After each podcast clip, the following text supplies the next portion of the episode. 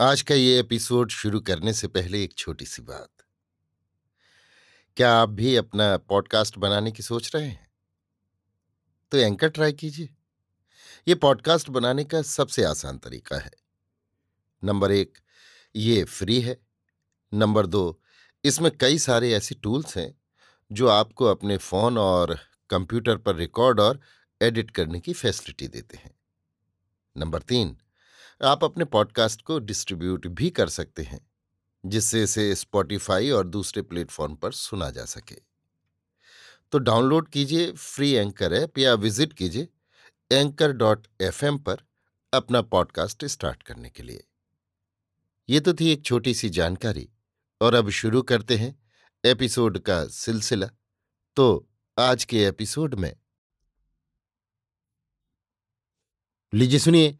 आचार्य चतुर्सेन शास्त्री के लिखे उपन्यास, वयम रक्षा मह का भाग छियानवे, अभियान। मेरी, यानी समीर गोस्वामी की आवाज़ में। सुग्रीव ने कूच के नगाड़े बजवा दिए। सबसे आगे सेनापति नील अपने अग्रगामी दल को लेकर चला। सुग्रीव ने कहा, सौम्य, तुम पथ प्रदर्शन करो, पथ परिष्कार करो। दुर्गम स्थल को गम बनाते चलो। ऐसे मार्ग का परिशोध करो, जिसमें यथेष्ट जल, फल, मूल, आहार प्राप्त हो जाए। सन्निवेश की सुविधाएँ हों, शीतल जल और मधु यथेष्ट मिल सके। शत्रु मार्ग में आहार को दूषित न कर सके। आसपास की दिशाओं की सुरक्षा का भी ध्यान रखो। मार्ग के गढ़े, गहर, दुर्ग, वन सभी का परिष्कार करो। स्थान स्थान पर चौकियाँ स्थापित करो। पथ प्रदर्शकों के यूथ बनाओ। सावधान रहो कि आगे चलने पर पीछे से शत्रु के आक्रमण की आशंका न हो। नील के यूथ शत सहस्त्र दल बनाकर अपने अपने कार्य करते आगे चले और उनके पीछे समुद्र के समान वेगशाली वानरों की अथाह सैन्य चली। पर्वताकार गव गवय और गवाक्ष अपने यूथ ले आगे बढ़े।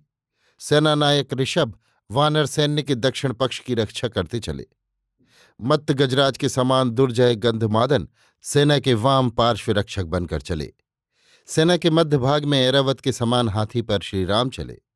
उनके आगे पीछे अंगरक्षक, दाएँ बाएँ हनुमान लक्ष्मण तथा युवराज अंगद चले। उनके पीछे वानरराज सुग्रीव मंत्रियों और सेनापतियों सहित। सबके अंत में सेना के पृष्ठभाग की रक्षा करते महाविक्रम ऋक्षराज जाम्बवान सुषेण और वेणदर्शी वानर यूथपति अपने यूथों सहित चले। संपूर्ण सेना का अधिनायक सुग्रीव सेनापतियों, गुल्मनायकों को आज्ञा देता चला।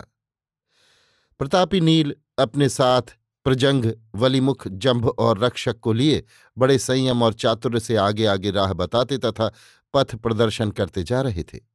सुग्रीव की कठोर आज्ञा थी कि मार्ग में नगर, उपवन, सरोवर और ग्रामों की हानि न होने पाए। इस प्रकार वानरी सेना सारी पृथ्वी को ढकती चलकर सह्याद्रीगिरी पर जा पहुँची। उस समय सुग्रीव ने राम के समक्ष आए निवेदन किया, राघवेंद्र, आपकी जय हो। मुझे पृथ्वी और आकाश में शुभ शकुन दिख रहे हैं, जो आपकी मनोरथ सिद्धि के सूचक हैं। देखिए, सेना के पीछे अनुकूल सुखद समीर बह रहा है। विहंग मधुर स्वर से कलरव कर रहे हैं। दिशाएँ प्रसन्न हैं, सूर्य निर्मल है, शुक्र आपके पृष्ठभाग में चमक रहा है। ब्रह्म राशि निर्मल है, सप्तऋषि मंडल प्रकाशयुक्त है।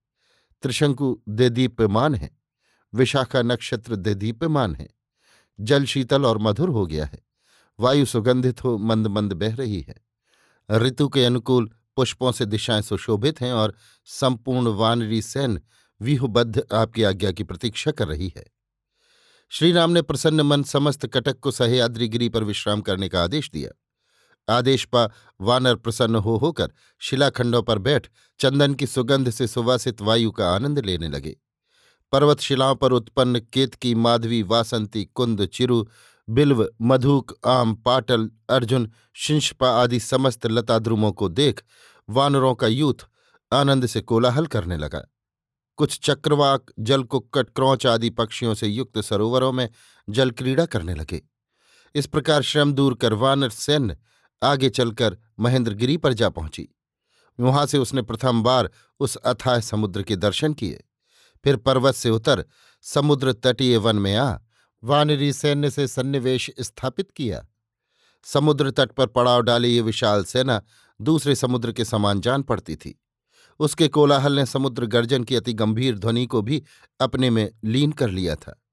योग्यतम सेनापति सुग्रीव की अध्यक्षता में वानरी सेना तीन विभागों में विभक्त करके ठहराई गई।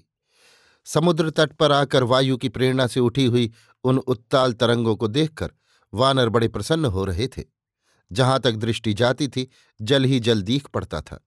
समुद्र के बीच में कहीं भी भूमि नहीं दीख पड़ती थी।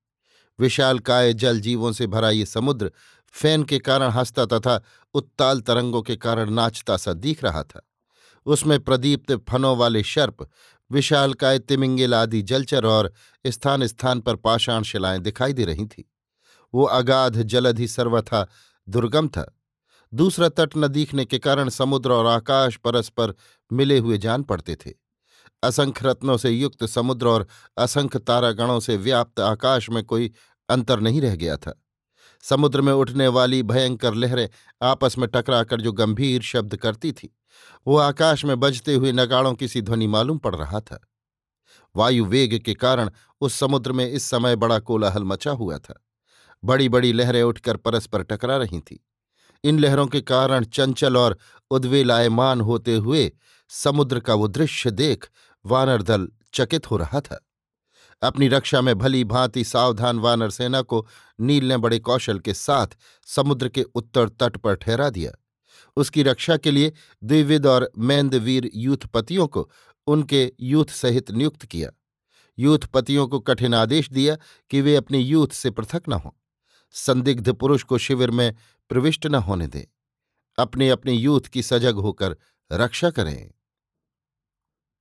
अभी आप सुन रहे थे आचार्य चतुर्सेन शास्त्री के लिखे उपन्यास वयम रक्षा मह का भाग छियानवे, अभियान, मेरी यानी समीर गोस्वामी की आवाज़ में।